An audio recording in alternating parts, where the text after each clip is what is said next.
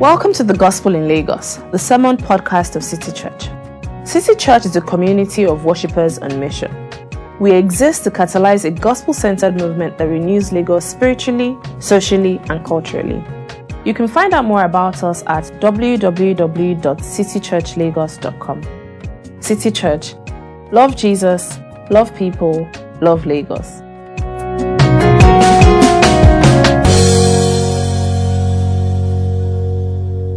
But I'm just going to read this passage of scripture and then we'll be able to sit.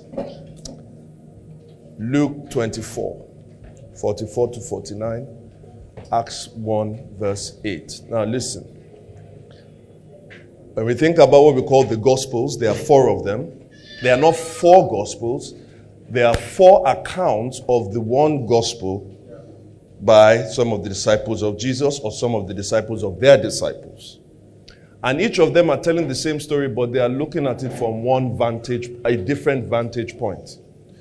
What we often call the Great Commission is taken from Matthew's Gospel.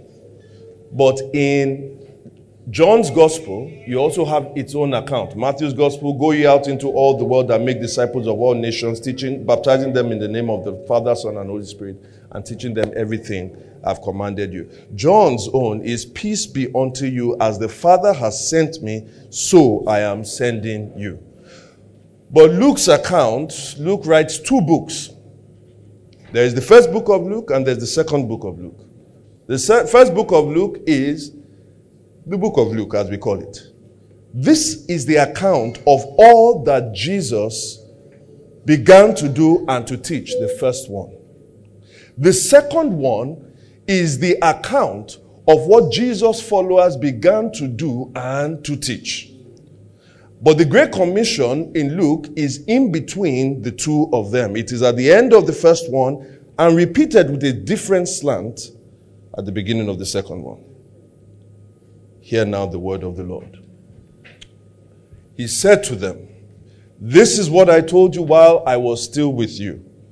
Everything must be fulfilled that is written about me in the law of Moses, the prophets, and the Psalms. Then he opened their minds so that they could understand the scriptures.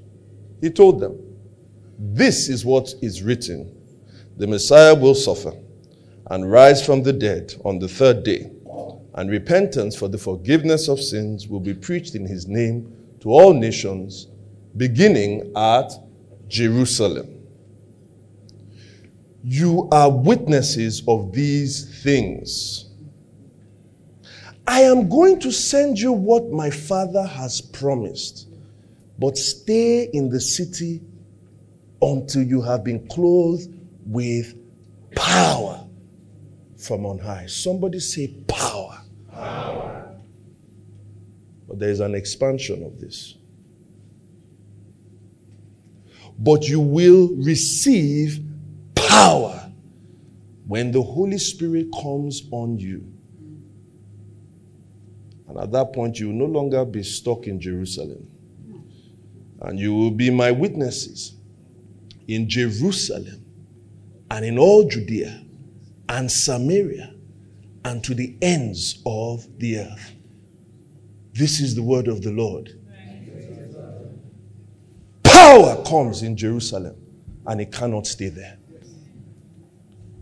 Samaria, the uttermost part of the world. When power falls from on high, it spreads everywhere. We've been speaking this conference about the gospel on the move. And one of the things we said is that there is no Christian that is not called and commissioned. You hear the call of the kingdom, and now we are called to call people into the kingdom. We hear the call. We have to take the gospel to the nations. But imagine if I showed somebody a beautiful picture of Cape Town. Imagine if I showed my 10 year old and my 6 year old a beautiful picture of Cape Town and I said, go to Cape Town. How can they get there? Without the ability to get there. They've heard the call, but they need something else. They need the ability to go. And as a responsible father that gives them the call, I must give them the enablement to go there. God gives the call, but God sends the power. Yes. And this night, in our closing, I want to, in a sense, take a panoply of the scriptures and show us what power for mission is all about. Not so that we can sit here. Power is going to fall here, and guess what's going to happen? It is going to spread in the name of Jesus Christ. Power is coming down. Turn to your neighbor and say, Power is coming down. And now you may have your seats in the name of Jesus Christ.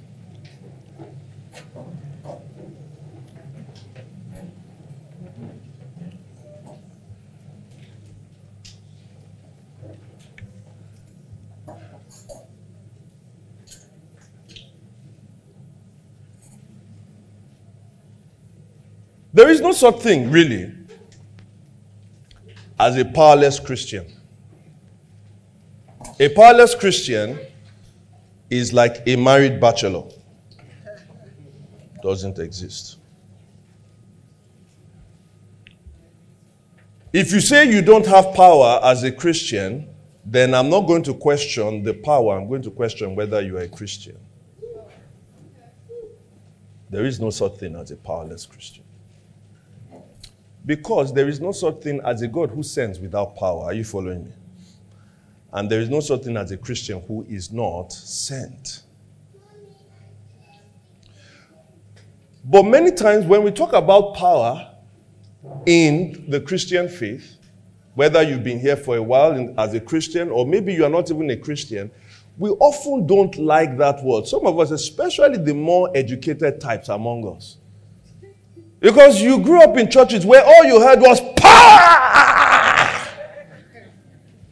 And you didn't have a lot of knowledge. There was a lot of heat, there was no light. So wherever you had power, all you ever thought about was one sweaty pastor like this. His body was doing a lot of work, but his brain was totally absent. So when we hear power, we balk. And yet, I can't tell you how many times the Bible mentions power. Well, part of the problem is that we've not set power in its proper context. And I want to set it up in this way. My friend, Pastor Christian, I don't know if he's here. Um, yesterday he was preaching, and I was a bit disturbed because as he was preaching, he brought in Michael Jackson on the one hand. then he brought in Beyonce on the other hand. And I was scared. I was like, is Rihanna going to show up? well, you know, when I was growing up, because I love music, and music is the thing I use to memorize a lot. It motivates me, does so many things. And I love all kinds of music. And I want to say, I want to um, illustrate something with two particular songs that I grew up with. The lyrics of the song. Some of you may know the first one. I think most of us will know the first one. Part of the lyric goes something like this Because the greatest love of all is happening to me. I found the greatest love of all inside of me. The greatest love of all is easy to achieve. Learning to love yourself, it is the greatest love of all. At least he didn't say that the children are the leaders of tomorrow. It just says they are the future. I believe the children are the future. That's one concept of love. Very nice song. And then I want to contrast it with this one probably my favorite male singer of all time. The guy called, that was the first one by, was by who? Whitney Houston. The second one, also he's late. But this man's voice was none like this man's voice. His name is Luther Vandross. Uh, some of the couples now are thinking about home. No, no, this is church. So close your eyes and you can feel it coming straight from above. It's the power of love. You can't deny it. So don't even try it. Let the feeling sweep you off your feet. You've got to believe in love. It's a feeling that's next to none. Can't stop until we are one with the power of love. Tell everyone you see how much better the world could be for them and for you, for you and for me with the power what of love. Those are two diametrically opposed concepts in those two songs. Did you see what was going on? The first one tells you that the greatest love of all is inside of me. Learning to love yourself is the greatest love of all. Where is the direction? Going this way. It comes from outside and it is going this way. It is contracting. The other one tells you that, I love another part where it says, a symphony from above. Oh, is the power of love. It says, coming straight from above is the power of love. Tell everyone you see how much better the world could be. Where is the direction of that one? Going out. One is contracting. It's called self-love. The other one is expanding. It is called other love. The first one tells you about the love of power. The second one tells you about the power of love. And let me tell you something. When the Bible says God is love, it is telling you this. The central character of God is love, and every other thing comes out of it. His holiness, His wisdom, His righteousness, His power. As Christians, we believe not in the love of power because the love of power is always contracting until it contracts you. But the power of love starts from within and goes out.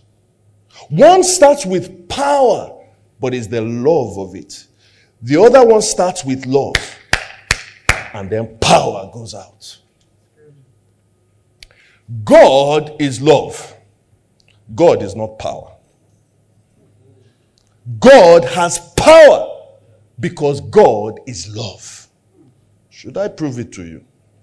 For this power creates things. God is love.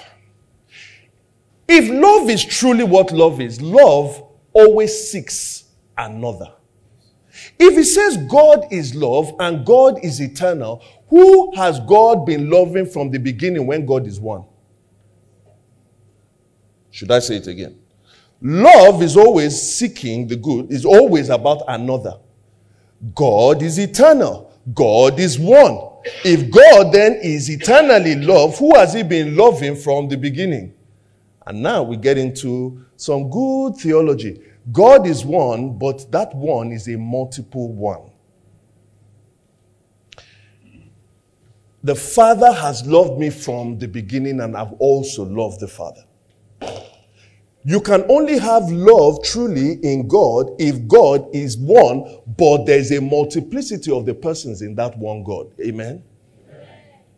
So the Father loved the Son because the Father has existed from all eternity, and the Son loves the Father because the Son has existed from all eternity, and because they have loved each other from all eternity, God is love.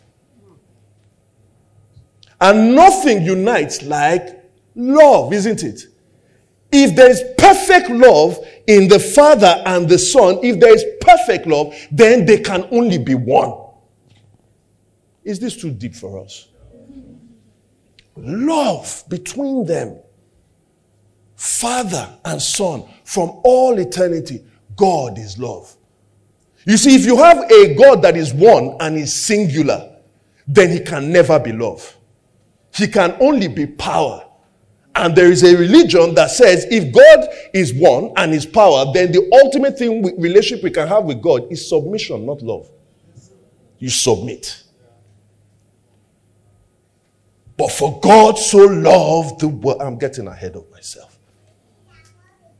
So if God is love, what does this have to do with power? He's loved himself from all eternity.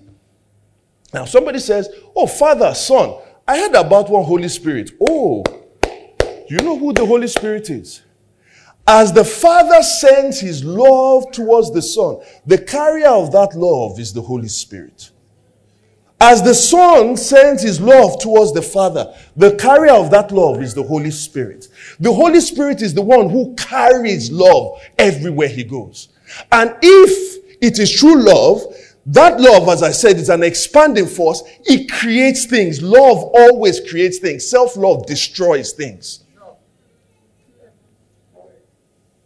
So this love in this God from all eternity was a love that that is why God is in need of nothing. He is perfect in himself. But here is the thing about the love of God and any true love that the love that is there is expanded. So it goes outside of him. And so the love that was carried between the Father and the Son was going to be carried outside. And this is how your Bible opens up. Genesis 1, 1 to 2. Give it to me. In the beginning, God, from all eternity, God.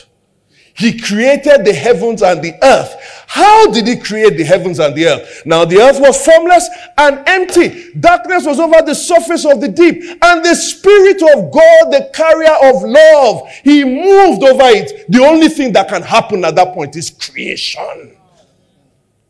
Power of love. Wherever the Spirit moves, he creates something.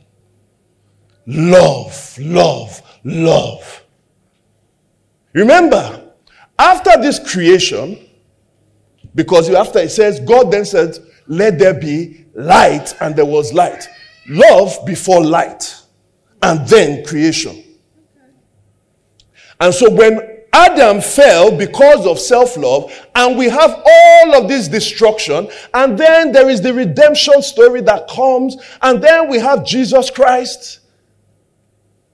And then the old creation that is going away, God says, I want to start a new creation. How did He start the old creation? He put the Spirit, and the Spirit brought light. How do you think the new creation is going to start? 2 Corinthians 4, verse 4 to 6. The God of this age has blinded the minds of unbelievers so that they cannot see the light of the gospel that displays the glory of Christ, who is the image of God. For what we preach is not ourselves, but Jesus Christ our Lord, and ourselves for your servants for Jesus' sake. Now look at verse 6. It takes you back to creation. For God who said, Light shine out of darkness. Before the light was the Spirit, wasn't it? That same light has shone in our hearts to give us the light of the knowledge of the glory of God in the face of Christ. For if any man is in Christ, he is a what? New creation. But how does that new creation come? If we are dead in sins, if the spirit that raised Jesus from the dead dwells in you, he would also give life to you. He is the spirit of love. Or in Romans chapter 5 verse 5, let me put it all together. Hope does not put us to shame because God's love has what? Been poured out into our hearts by the Holy Spirit. He pours out the love and then the love gives us life. Or if you want one more, here is the Father in heaven. The Son from all eternity puts on flesh. And now he is going to be baptized by John the Baptist. And as he's doing that, it says that after he came out of the water, the Spirit descended upon him as a dove. And there was a voice in heaven saying, What? This is my, because the Spirit comes on him. Are you following me? Both whether it is creation or new creation, it is the love of God that creates things. And so when the love between a man and a woman who unite in love, when they physically meet together, the man gives his substance to the woman, and out of that, we call it making what? Eh, you know, because we're in church, we don't want to say it. They, when they make There's a reason why it's called when they make and the thing of the man scores goal and hits the woman's own, What is created? An embodiment of their love. Love always creates.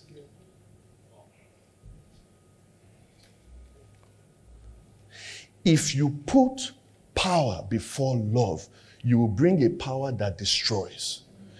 But if you put love before power, it is always a power that builds up.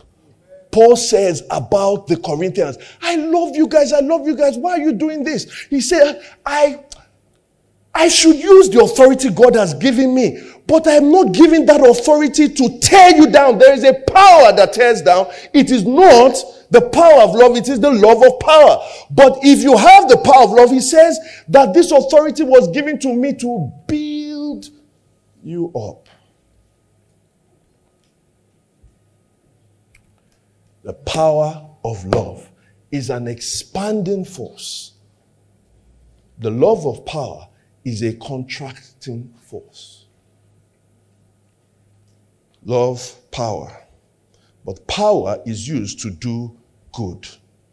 So, in one of the texts we looked at throughout the conference, in Acts chapter 10, verse 37, it says, You know what has happened throughout the province of Judea, beginning in Galilee after the baptism that John preached. How God anointed Jesus of Nazareth with the Holy Spirit and and because it was the Holy Spirit and power, and because the Spirit is the Spirit of love, what do you think Jesus went around doing? Doing good. And what was he doing? He was healing people. Healing is a form of recreation. Who were under the power of the devil because God was with him. May the Lord be with you.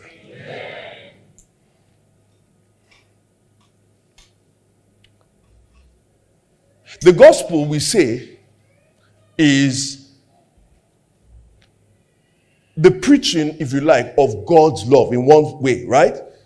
For God so loved the world. It's true. But Paul says something about the same gospel in Romans 1:16, doesn't he? The gospel is the message of love. But he says, I am not ashamed of the gospel of Christ, for it is what? The love? It is the power of God unto salvation.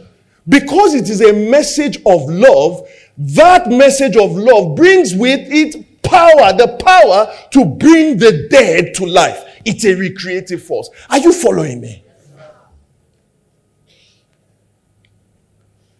Now, that same power, because power in one way, we should think about it. Sometimes we have this because I just quoted Jesus healing uh, uh, uh, people, and it is absolutely true. That's one manifestation of the power.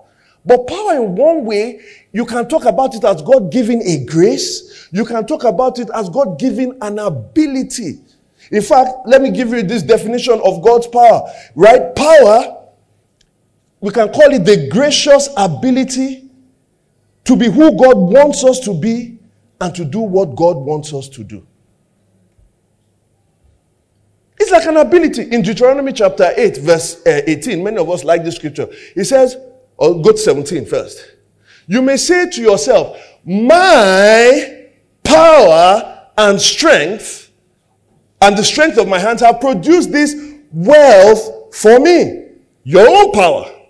And once you do that, anybody that says, I am a made man, believe me, that's the kind of man that looks at his wife and says, ah, ah, all this money I've been giving you, look at my money on top of you. Because he's a made man. I produced it by myself. He says, that is terrible. But verse 18, he says, but remember the Lord your God, for it is he who gives you the ability. Some other translations is what? The power to produce wealth and so confirm his covenant which he swore to your ancestors as it is today. So it is an ability. Now, don't only think about this ability as one to just perform miracles.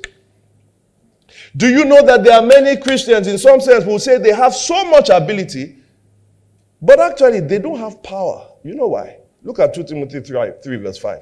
He says there are some who have a form of godliness, but are denying its power. You may have the form of a Christian. You may wear a crucifix. You may not put on a wig. You may not put on lipstick. You may only put on flat. You may only put on skirt. You may, he says you can have the form. But your character, there's something wrong with it. Do you know why people have bad characters? Do you know why? It's not because they're not just being disciplined or all that. They lack power. You can't mold someone's character by yourself. You need power to do it. So that is why when he says, you will be my witnesses, what is a witness? A witness is someone that has seen something and as a result of what they've seen, it changes who they are and it changes what they say. There are so many people who say things about God, but it is obvious that they have never been with God. They are not witnesses. When Peter saw Jesus resurrected, the same Peter that was denied Jesus three times is the same Peter when they said, Stop speaking about it. He said, You judge whether we should obey God or men. He had seen something. He could not be the same person again and he could not say the same thing. Are you a true witness? The only way you can be a true witness, I will give power and then you will be my witnesses. Man, turn to your neighbor and say, We need power.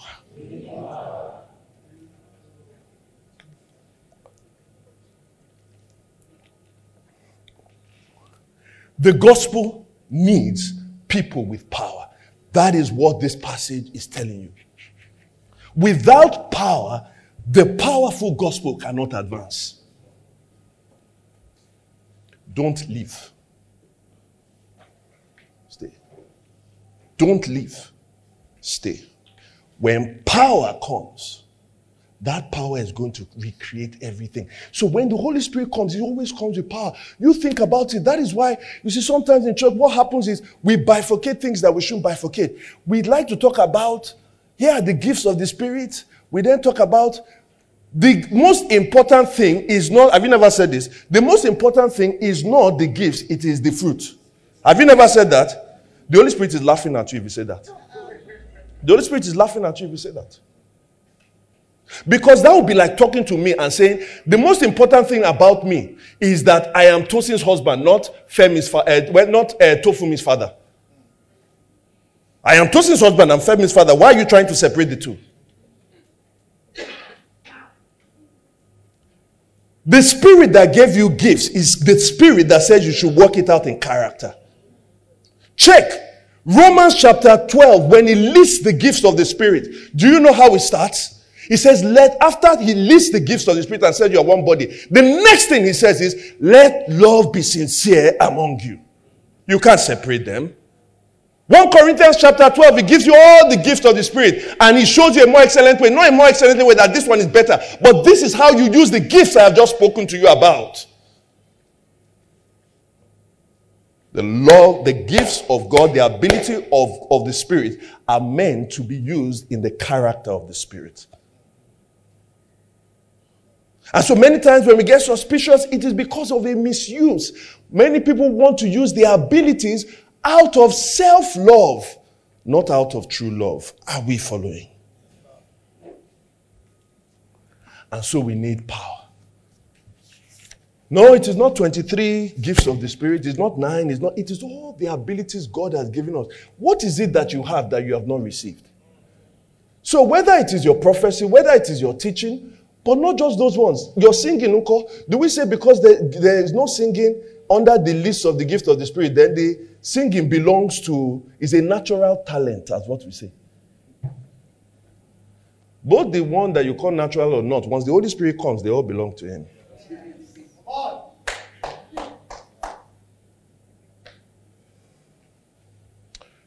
So, if we need power, let me quickly talk about how we lose power. There are four ways that I've just put here. Because you can lose power, you can shut yourself out of power, you can reduce the power. Let me just say very quickly to somebody that is here that is not a Christian. Ah, can I tell you something loving? Can I tell you something loving? You don't have access to power, but you can. But the way you access power is not by trying to look for the power, it's trying to look for the love. And then you get the power. There is a love that God has offered that nobody can offer you. Whitney Houston says, the greatest love of all is learning to love yourself. Jesus says, Greater love hath no man than to lay down his life for his friends. He's laid down his life for you. You say, Oh, but I know somebody, my girlfriend or my that I slept with last night, can lay down my life for me. Yes, but if she lays down her life for you, you will not live again. It will be ineffective. It will be nice, cute, but ineffective. Jesus offers you his death so that you can live again. And he guarantees that you live again because he also lives again. Oh, turn to Jesus. Turn to Jesus. Now, if you do, you have that power, but there are terrible things you can do without power. In 1 Thessalonians 5:19, it says it is possible for you to quench the Holy Spirit. You quench the fire, you are pouring water on it. In Ephesians 4, verse 30, it says it is possible for you, like the Holy Spirit has emotion, it's possible to grieve the Holy Spirit. When we do this, we are losing power. And let me show you four ways. The first way is this ignorance loses us power. For many people, we just don't know what's available at our disposal. It could be through lack of proper teaching on the subject. If my iPhone is dead, what do I do? What do we do? Where do we charge it? What do we look for immediately? Charger. Then after the charger, what do we look for? A socket, and then we put it there. Imagine when my son was two years old and I was badly parenting him by giving him my iPhone to watch things. Let he who has an ear hear. And as he was watching, watching, watching, the thing went off.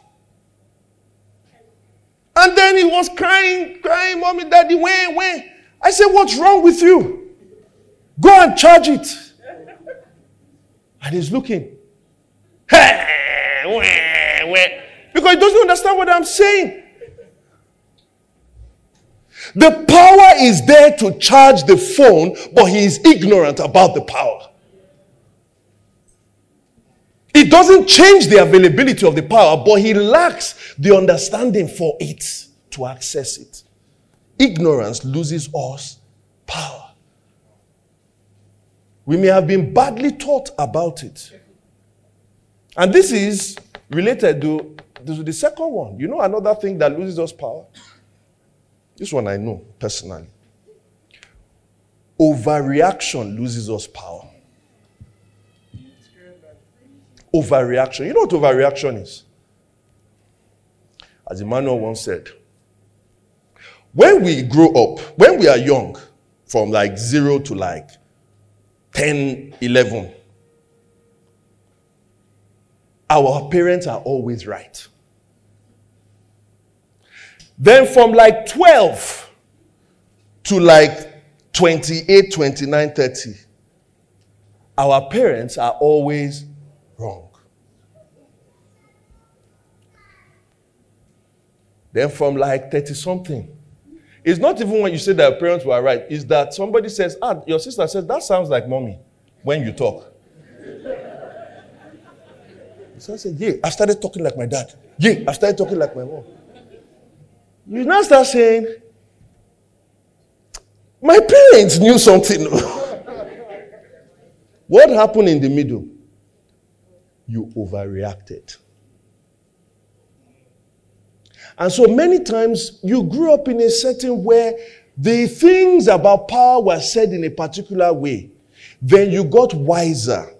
You found Google you found some nice, one new nice preacher, one new nice theologian, And then all of a sudden, all the people that God graciously sent your way at one point, they were all wrong. You overreacted. And as you were overreacting, throwing the, spirit, the, the, the, the theological basket into the spiritual waters, you know what you lost? You lost power also. Overreaction.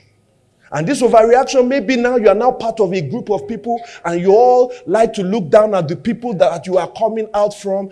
And because you are there now, all of a sudden you start thinking, just like we used to say, mommy and daddy knew something. It's like so that people knew something. But fear stops you because you don't want to be separated from your new crowd. And whilst you are keeping your new crowd happy, the devil is very happy because he's keeping you powerless. Hey, may somebody be delivered in this place. In the name of Jesus. Overreaction loses us power. Sin loses us power. Sin. Oh, yes, that word. The mere fact that you started throwing away that word is part of how you are losing power. Because once we throw away the word, we then say that it's not happening to us. Sin, another way of translating sin, is literally self love. What was Adam and Eve? Let's break it down. It's not too hard at the very beginning. Adam and Eve, Genesis 1 27, 28. In fact, don't even 20, 26. God said, Let us make what? In what? So when God made them, they were created in what? They were created in what? They were created in what? So they were like God. Were they like God? They were like God, Abby. What was Satan's temptation? In the day that you will eat this tree, of this tree, you will be like what? They were already like God, but Satan was offering them supposedly something more. Whenever somebody offers you something more than what God has done, just know it is a lie. God made them in his image out of his love. They could not care for themselves more than God cared for them. But they, dece- they, were, they were deceived by the lie to say that actually I care for myself more than God cares for me. Self interest, self love, and the whole world was plunged into chaos. Every time you commit a sin, whenever you sleep with who you are not meant to sleep with, what you are trying to say is that God's loves are not an expression of God's love. It's an expression of God's. God is just, he didn't soji. God is not, he's just grouchy. God's laws, God's rules are an expression of his love. What is the greatest commandment in the law? Love the Lord your God with all your mind, soul, and strength. And love your neighbor as yourself. So that love is the summary of the law. But self love, whenever you are, write this down, whenever you are a lawbreaker, it is because you are a lawmaker. We say, God, this your law that I'm going to break is not good enough. So I am going to make my own laws. You said I should not sleep with her or I shouldn't sleep with him. God, you are wicked. I am going to abandon it and I'm going to make my own law that says if I started dating somebody for three months, it is allowed. A lawbreaker is always a lawmaker. But when God, you break God's laws, you are breaking something that is loving towards you. When you make your own law, it's always about self-love. And self-love is a contracting, say it with me, force. It will destroy you. So when we sin, we don't know we are doing ourselves.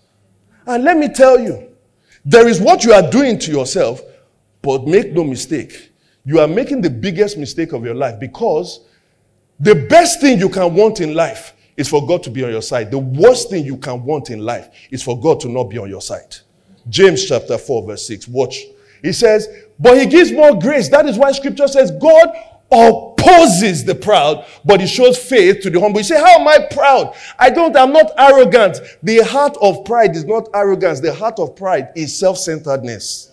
So you can be arrogant, that is self centeredness manifested from a superiority complex, or you can be you can also still be prideful. You know, those who have low self esteem. That is pride manifested through an inferiority complex. Pride manifested through a superiority complex is arrogance. Low self-esteem is pride manifested through an inferiority complex. At the end of the day, whether you say, Buga, look at me, or you say, oh, look at me, look at me, and every time they want to do it, you are still proud. As long as you don't give God his glory, he will come in opposition. And if God comes in opposition, who can stand against the Lord? No one can. You don't, you don't, you, the power has not been given to you. So sin robs you of power. He opposes the proud but shows favor to the humble. Look at verse 8. So submit yourselves then. Submit yourselves. Oh, sorry, 8, 8. Let's go to 8. Come near to God and he will come near to you. Wash your hands, you sinners. Purify your hearts, you double minded. Verse 10. Humble yourselves before the Lord and he will lift you up. If God is on your side, no one can be against you. Whilst he opposes the proud, what does he do? He gives grace. No, he doesn't give grace. He always gives double for your trouble. He doesn't give grace. He gives, go to verse 6. Watch. He gives more grace. Why don't you be on the Lord's side? Power will be given to you. Then finally, brokenness leaves us power, loses us power. The truth is that some of us are here, and man, my heart goes out to you. Maybe right now, you are in your third failed business. And the last thing you want to do now is to worship God. You are in your third broken relationship. The last thing you want to do is to be with the people of God. At this point, you have said something like this God exists, God cares for people, He doesn't care about me. You are broken. And because you are broken, you've summarized and you've summed up what you think God thinks about you. And so you are staying away from the source of all power. Ignorance loses us power. Overreaction loses us power. Sin loses us power. And brokenness loses us power. But if power can be lost, what politicians will tell you is that power can be gained back. There was a man who shall remain nameless. He came to power in 1983 and he lost power in 1985. He tried once in 2003, he didn't gain the power. He tried in 2007, he didn't gain the power. He tried in 2011. He didn't gain the power. But when the fullness of time came, a broom appeared. And he gained power again. If you can lose power, I am here to tell you the good news. Oh, Christian, if you are here without power, by the special grace of the Lord, you can gain that power again. For God truly is a God of second chance. If you are here, you've never had access to that power. You will receive that power. Why? Through what we can call an inauguration of power. There is an inauguration. But for those who have gained the power before but have lost it, there is a process. It's called restoration. And for those who already have it and you're working in it, don't think that that's the end. There is something called expansion. Either way, all of us are going to be happy. For the power of the Lord is here. There is a way. Don't forget how we started. God is love. And if God is love, out of his love comes what? But who is the giver of that power? The Holy Spirit. So in Ephesians 5:18, it's like Paul knows that. For those who lose power, he says, keep being filled with the Holy Spirit. He says, if you take alcohol, Abby, if you take alcohol, for I know none of us here takes, right? But let's assume those people that take. Okay, okay, okay, okay. Let's let's drink. Okay, let's stop. Let's stop. Okay, we take. And it's there. You know, the Bible says Jesus turned water into wine, opened the eyes of the blind. There's no. Oh, sorry, that's not the Bible. But you know what I mean. So we can take wine. Some of us take wine, no problem, right? But if you take wine too much and you become drunk, so I'm not talking about some of you here. None of us here have ever gotten drunk. So let's let's put it there. We bind the spirit of lies in this place, oh Lord. He says, if you get drunk with wine, it leads to debauchery. Now, here's one thing I know about getting, sorry, one thing that we know about people getting drunk. when you get drunk, at some point you will get sober. And if you want to get drunk again, what do you do? You go back to the bottle and you drink it, fill yourself with it again. If you get drunk in the spirit, at some time it may dissipate. But there is an endless supply of the Spirit of God. If you are dry today, let me tell you, there is a water, there is a well that runs deeper than Jacob's well. If you drink from it, I'm telling you, you will shine again. So, how do we gain? The first one we gain by understanding. Knowledge and understanding. You see, if ignorance, as we said, disempowers, truth then empowers. Because to walk in ignorance is really to walk without understanding. They say knowledge is power, isn't it? Knowledge is power. Therefore, God's knowledge is what? God's power.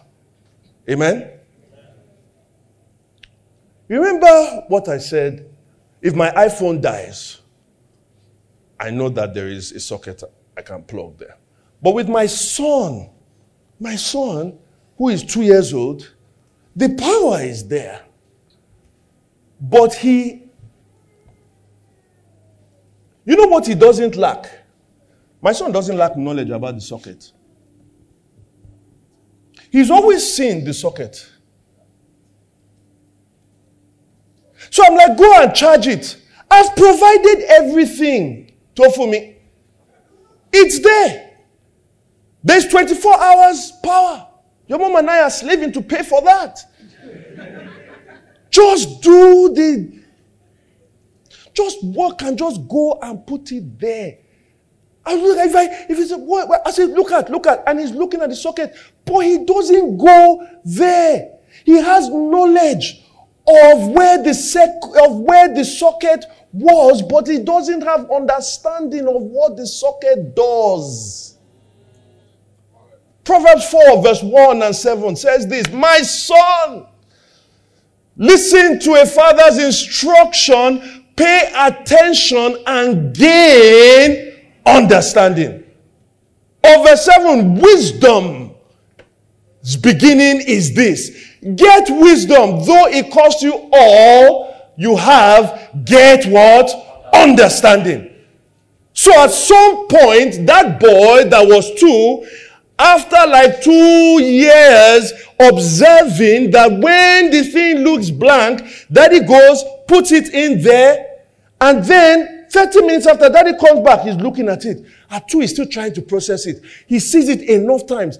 By three, he's like, huh, okay, it's like this thing is the stuff, but then he doesn't know how to put it inside the three pins. But he looks at me again. He looks at me again. He has moved from knowledge to understanding. He has observed me and the knowledge has now moved to understanding so that he too can now have access to the power. In the name of Jesus, may the Lord start to change our minds.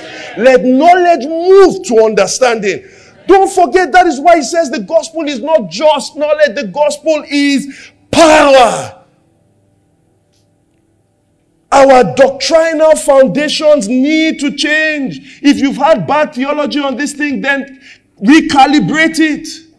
We must have truth in our doctrine. We must have truth in our morality. We must have truth in our spirituality to be empowered. Understanding empowers. The second one is if understanding gains us power. This one, can I be honest with you people right now? I struggle to put it.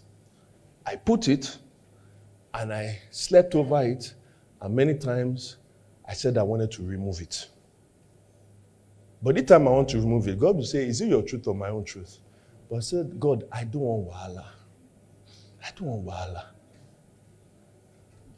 He said, ah, that sounds like an overreaction, doesn't it? Knowledge gains you power. Impartation gains you power.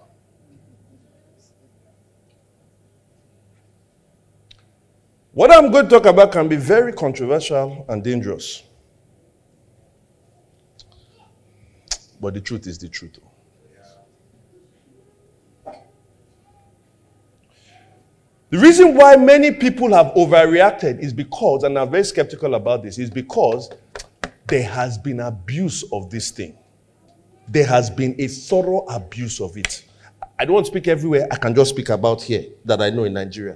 We have seen terrible abuses of this impartation thing. And so I struggle because I like, ah, I don't want to, to be perceived differently and all of that. And then I heard another voice say, That sounds very much like self love, isn't it? God just was serving me breakfast up and about. How do you fight an abuse?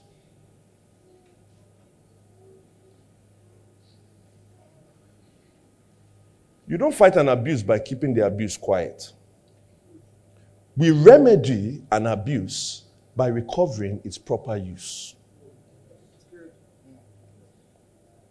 We remedy an abuse by recovering the proper use. Guys, we can't ignore impartation. Romans 1, verse 11. Paul says he had been staying away, he has not been able to come to the church in Rome. He had been resisted for a while, he couldn't. But now he says, I long to see you so that what? I may impart to you some spiritual gift to make you strong. That verse 12, he was now saying that also we'll be mutually encouraged. Right? He said we'll be mutually encouraged. But let me tell you, Paul was the apostle. The people in Romans were not the apostle. So what Paul is imparting to them is not their, them, uh, they're not imparting the same thing. Are you following me? I want to impart Impartation leads to impact. What do I mean? Impartation comes from, how do we do it? It really comes from following someone with a particular grace intently for a while. Well, there are two ways. Let me put it this way. There are two ways. One is this you identify that someone has a particular grace and you follow that person for a while. You watch those person for a while. You study that person for a while. And all of a sudden, you find out that you start to behave like that person. For those of us who are preachers here, here's one thing I know. Here's one thing I know because it happened to me and it happens to all of you. If you are going to deeper life for a while, I can assure you the first time they tell you to preach, you now say, well, you know, as the Lord has said, be ye holy, for without holiness no man shall see the Lord. Once you have watched Pastor Kumuyi for such a long time, his mannerisms itself starts to impart on you. Many of us have been imparted by our tradition here in Nigerian Christianity. You know, one of the funniest things that happens to me uh, when I lived abroad for a while, I went for a prayer meeting in one nice evangelical church. And so it was time to pray. And I started praying. And when I prayed and I said, You know, Father, we thank you that we are here. We thank you for how you've blessed us. Father, receive the thanks in Jesus' name.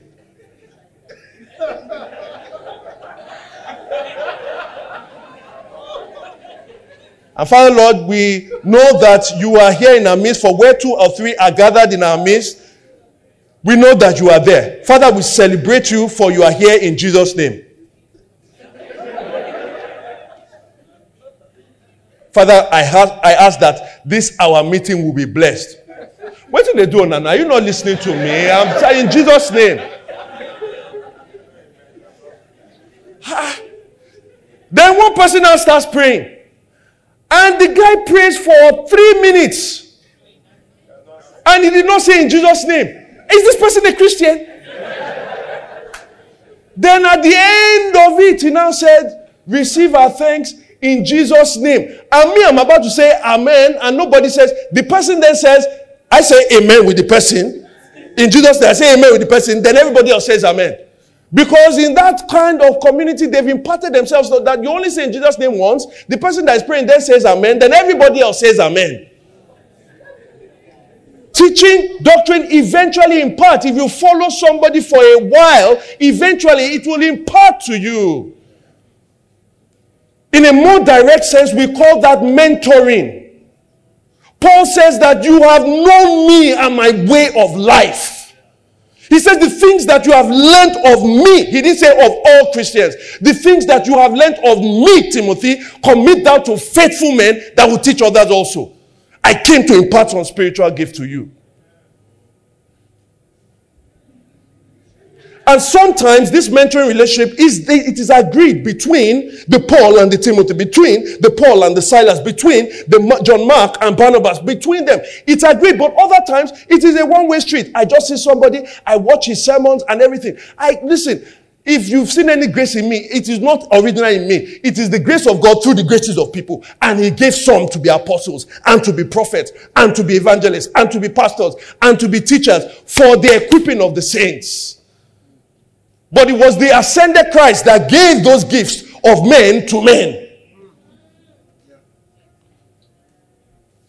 If you deny this thing, you will be denying something. There is such a thing as impartation, impartation of grace. How can I be following? How can I say I'm looking for the teaching gift and the only person I follow is somebody that has the gift of encouragement and mercy?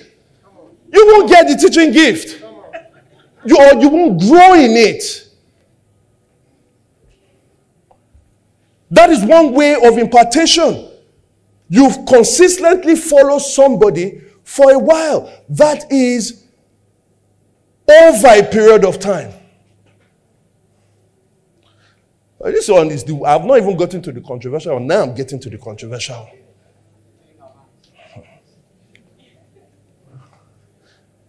Another way, I don't know how else to say it. Let me put it in another, let me, let me set it up this way. Let me set it up this way. Remember, I said that we have four accounts of the gospel. And these are different people looking at it from different sides. It's the one thing. But I would say, if you want to get the full picture, panoply of everything, it is good for you to read all of them. Right? You get a fuller picture. And I often see the body of Christ in that way. I said this at some earlier time, whether it was today or, or last or yesterday. That part of the privilege God has given me is by operating, I have been part of at least 11 or 12 different Christian congregations. Uh, not congregations, movements or, or denominations or what have you. And you can see different things from different sides. And let me tell you, I have been personally impacted by Western Christianity in a way I thank God that I was exposed to. To think systematically about something, to to be able to exegete a text very well, to think laterally, to do biblical theology in an organized way. I have been greatly, God, the God that poured His Holy Spirit and His power upon the West and used the providence in their thinking, the enlightenment that came and structured the way they think, and how that then translated to, to theology. I thank God for my Western brothers. I thank God for the Western forebearers. They have brought their gift to the table. I remember there was this thing called Source Awards. Source Awards was this hip hop awards, right? Back in the day. And in 1990, is it 93 or 94, the most heated one was about to happen. It was because that time that was the, the heady days of West Coast versus East Coast. You know, West Side till I die. That kind of thing. Yes, yes, we had we had we had those days where we were there, but we are now here. All things are passed away, but even though all things are passed away, all things are never forgotten away. And in the midst of the West Coast and the East Coast, there was an award that was up there. The West Coast people were thinking they'll get it. The East Coast people were thinking they'll get it because those were the two powerhouses of rap. But then there was one little group in the South. They were called, they were just totally ignored. The group was called Outkast. And without, like David and Goliath, out, Outkast were now called. And people were booing and everything. And one of the guys said these most famous words. His name is Andre 3000. When he got up and said, Look at all these things, we are just being ignored all the time. He said, The South has got something to say. Let me tell you, when it comes to theology, yes, we thank God for the West, but Africa has got something to say. And on this next other kind of impartation, I am trying to say also, and I must put all the caveats here. What is the caveat? Man of God syndrome, Papa, my, all of those kind of things. Let's put this away. But I can tell you this. There is a part of impartation where the person who has the grace will pray for you. You seek that this person, no, you pray for me. I can't, I don't know how to explain it, but it is different. Paul said it. 1 Timothy, uh, uh, uh, 2 Timothy uh, uh, 1 Timothy 4, verse 14. Do not neglect the gift, your gift, which was given you through prophecy when the body of elders did what? They laid their hands on you. That was the body of elders. Personally, this was done to me. I can tell in 2008. And prophecy came. And the prophecy, I saw the prophecy fulfilled. Everything that was said there two years after. Body of elders. 2 Timothy 1. Verse 6, Paul said, For this reason, I remind you to fan into flame the gift of God which is in you through the laying of none of my hands. And look at what he then says in verse 7 when we talk about power. Because that gift is the gift of the Holy Spirit. Verse 7, is it there? For the spirit that God has given you, right, is not the spirit of timidity or fear, but what? He gives us what? Power. Through the laying on of his hands. Impartation normally should be over a period of time, but by God it can be instantaneous. And there shall be an impartation this evening of the power of God. Because listen, if someone said, oh, no, no, no, no, no, no, now, let's say you want to put on your Western theological lens.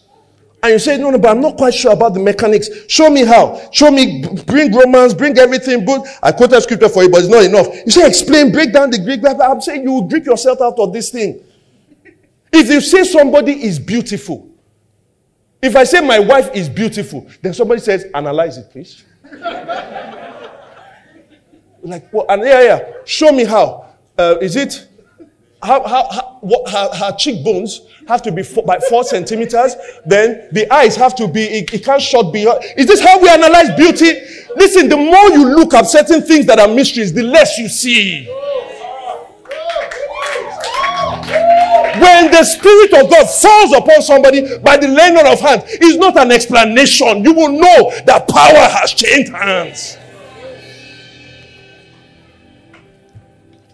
Because listen, the one way I can assure you that you will not get a grace from someone, it is called dishonor. These men that are here, I love them. I love them as persons. They are my brothers. They are my brothers. Do you understand? But in the love I have for them as brothers, there's only some kind of access I can get from them. If I have to get the gift that God has given Scott out of him, not only must I love Scott as a person, I must honor the gift and the office that God has given him. If you receive a prophet in the name of a prophet, you will get the prophet's reward. It is not if I receive Scott in the name of Scott, if I love Scott in the name of Scott, but if I receive Scott in the office and the gift that God has given to him, all of a sudden that thing comes out of him and I am imparted. And at that point, you don't need to have an explanation. A friend of mine's uh, parents, they celebrated 50 years of marriage this year. 50 years. I said, eh? 50 years? 50 years? Tosin, babes, come, come, come, come. I got the phone. Mommy, congratulations. Happy anniversary. 50. God is good. Ah, Pastor Ekpele, say, I pray for. I said, Mommy, Mommy, wait, hold on. Me and my wife are kneeling down. Ejo, pray for us. Pray for us. Let me tell you something. I don't remember a word of what she said. Because when somebody has a grace, it is not about the words of what they say when they pray. It is out of what they have they give to you. Silver and gold have I not, but such as I have, I give unto you in the name of Jesus Christ. Rise up and walk. I said there is a grace that is going to be imparted here this night.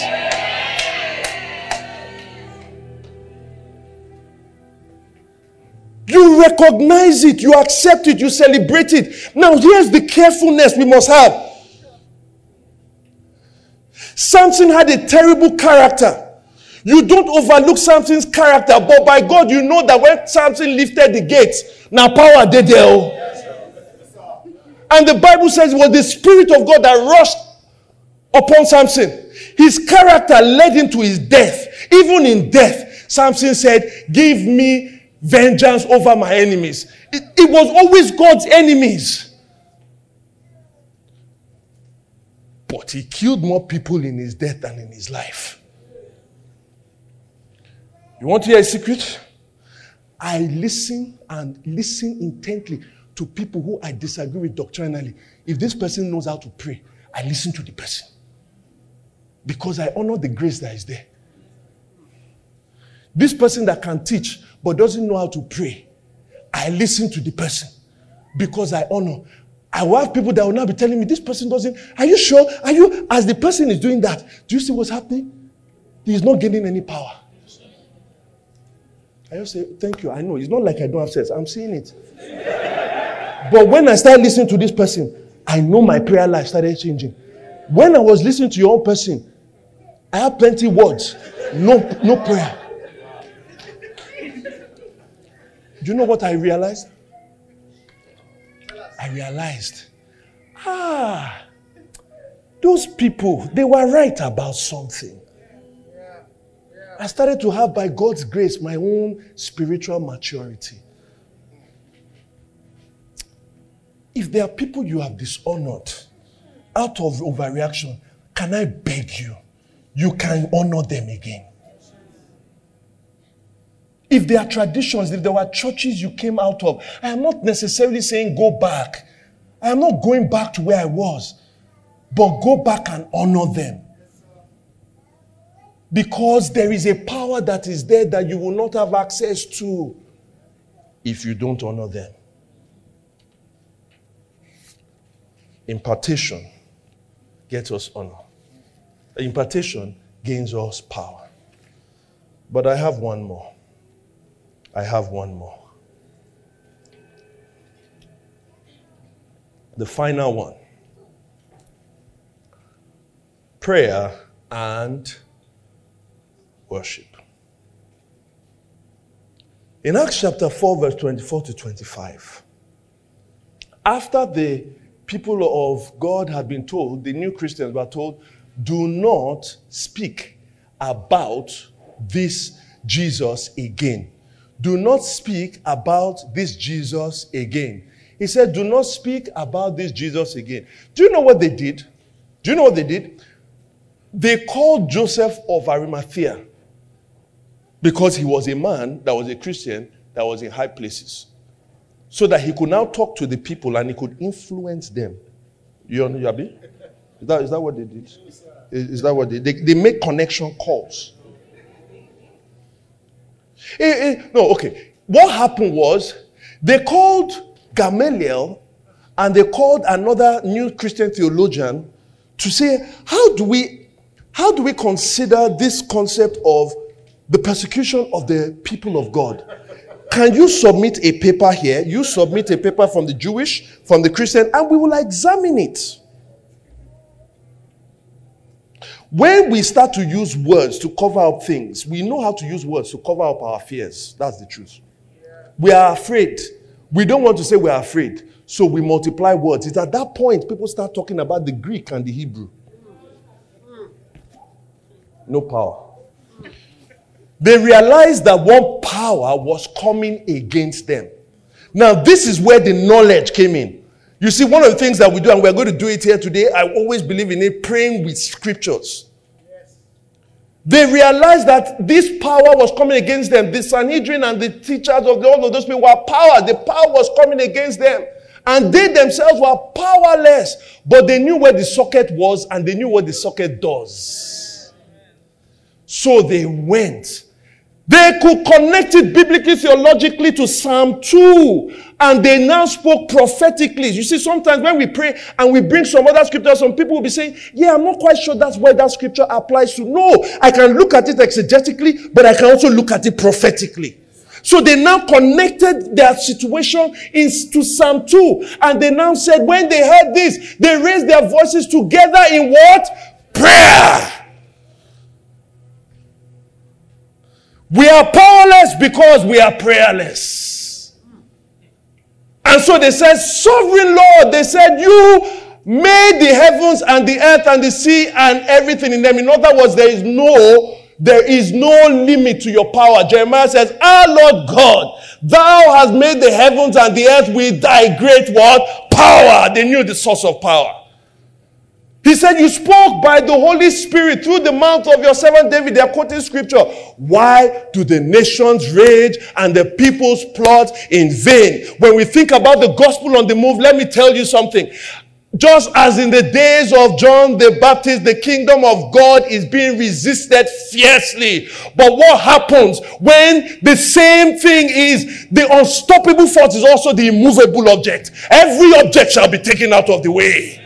When we call upon the name of the Lord, we say, Why do they rage? Why do they imagine a vain thing? Why do the kings of the earth set themselves?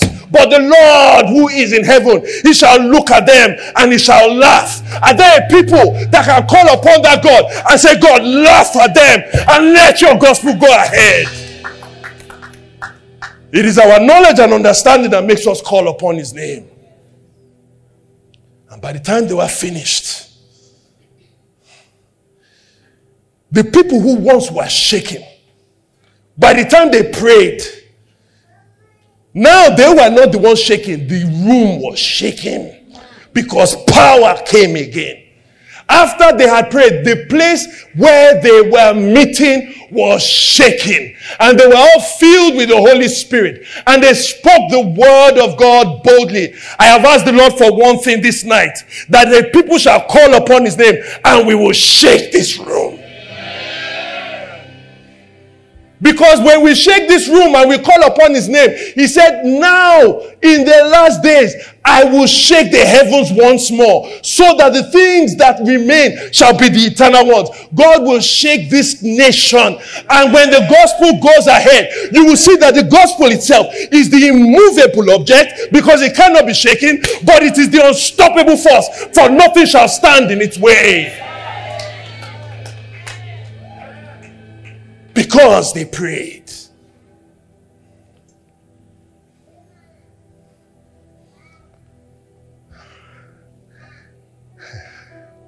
But there's one more thing.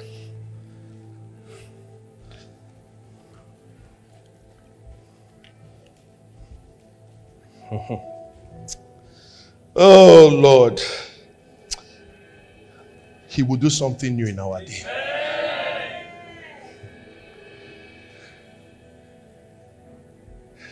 That force came back.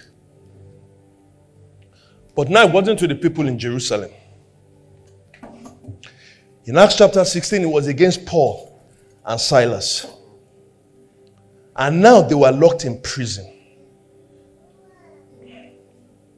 And when they were locked in prison, you can imagine. We're talking about reaching out to unbelievers. They got there, and the prisoners will have been asking themselves, You, why are you here? You, why are you here? I have 10 years. I have 20 years. Why are you? What brought you in here? Ah, what is your hope of getting out?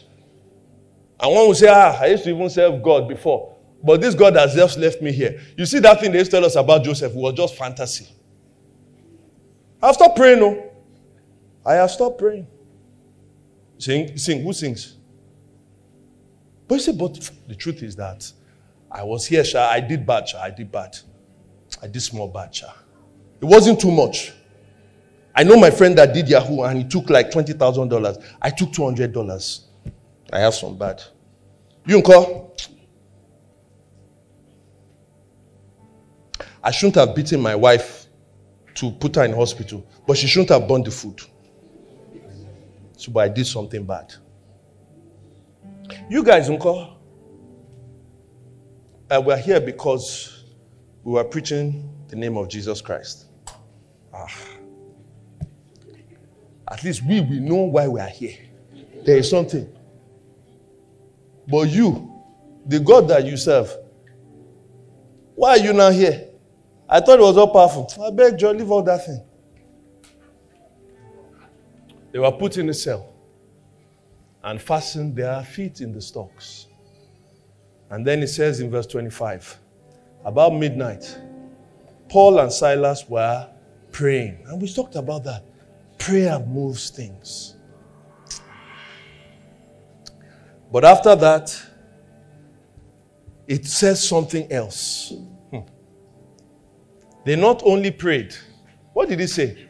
It says they sang, they were singing hymns to God. And what happened?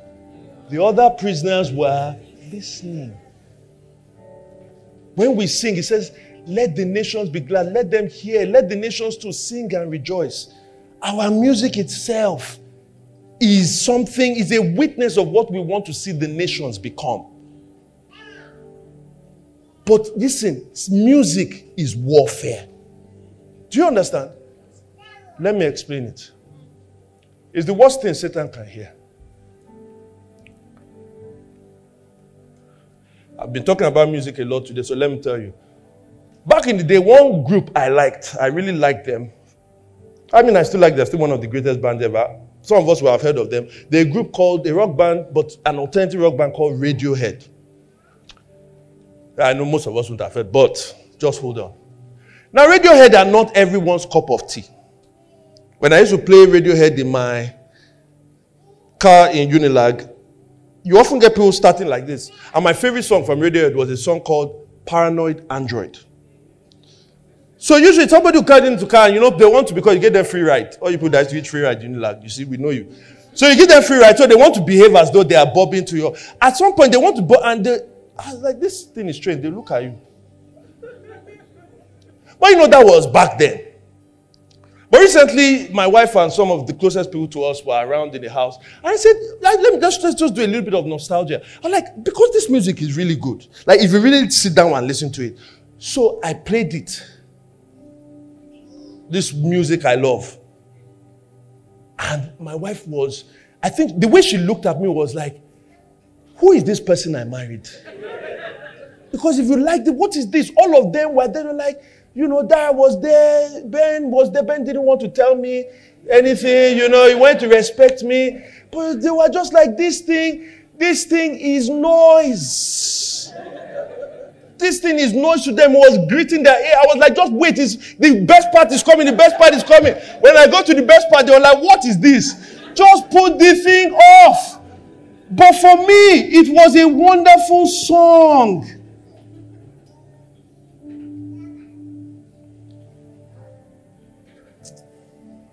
The same song was noise to some people. The same song was sweet to another person.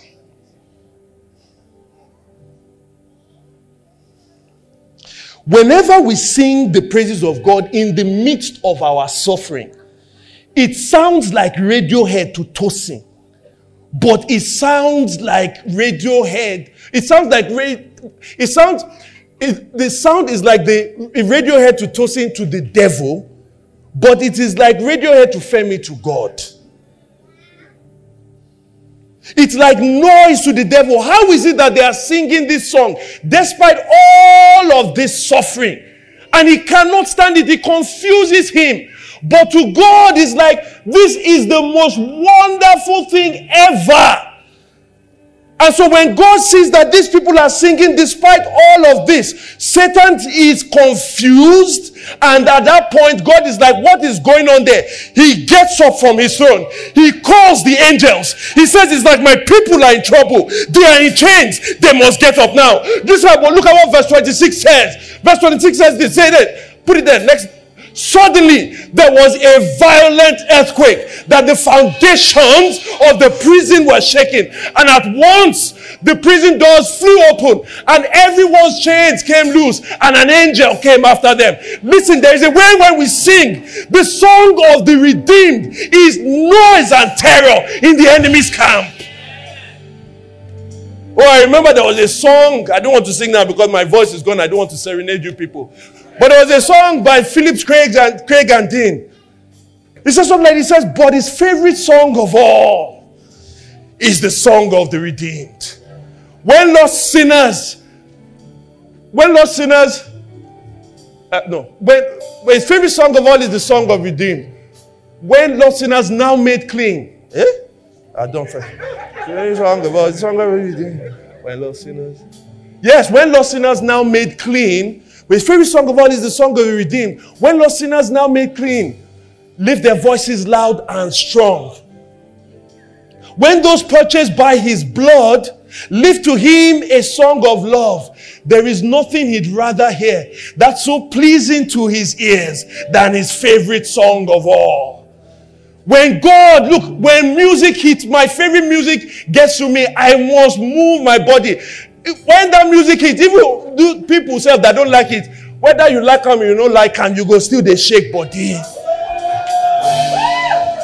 When that music gets to God, the song of the redeemed, all of a sudden, God starts to, melody enters in his heart. He cannot but sign blessing unto us. Whenever we are filled with the Spirit, do you know the first thing that Paul says in Ephesians 5 verse 18? He does not say we preach. He does not say that we serve the poor. He does not say that we evangelize. He says instead be filled with the Spirit. What comes after that? He says speaking to one another with psalms and hymns and songs of the Spirit. Sing and make music in your heart to the Lord. Oh, will you sing the redeemed of the Lord? Whenever you sing, all of a sudden, you have access to power.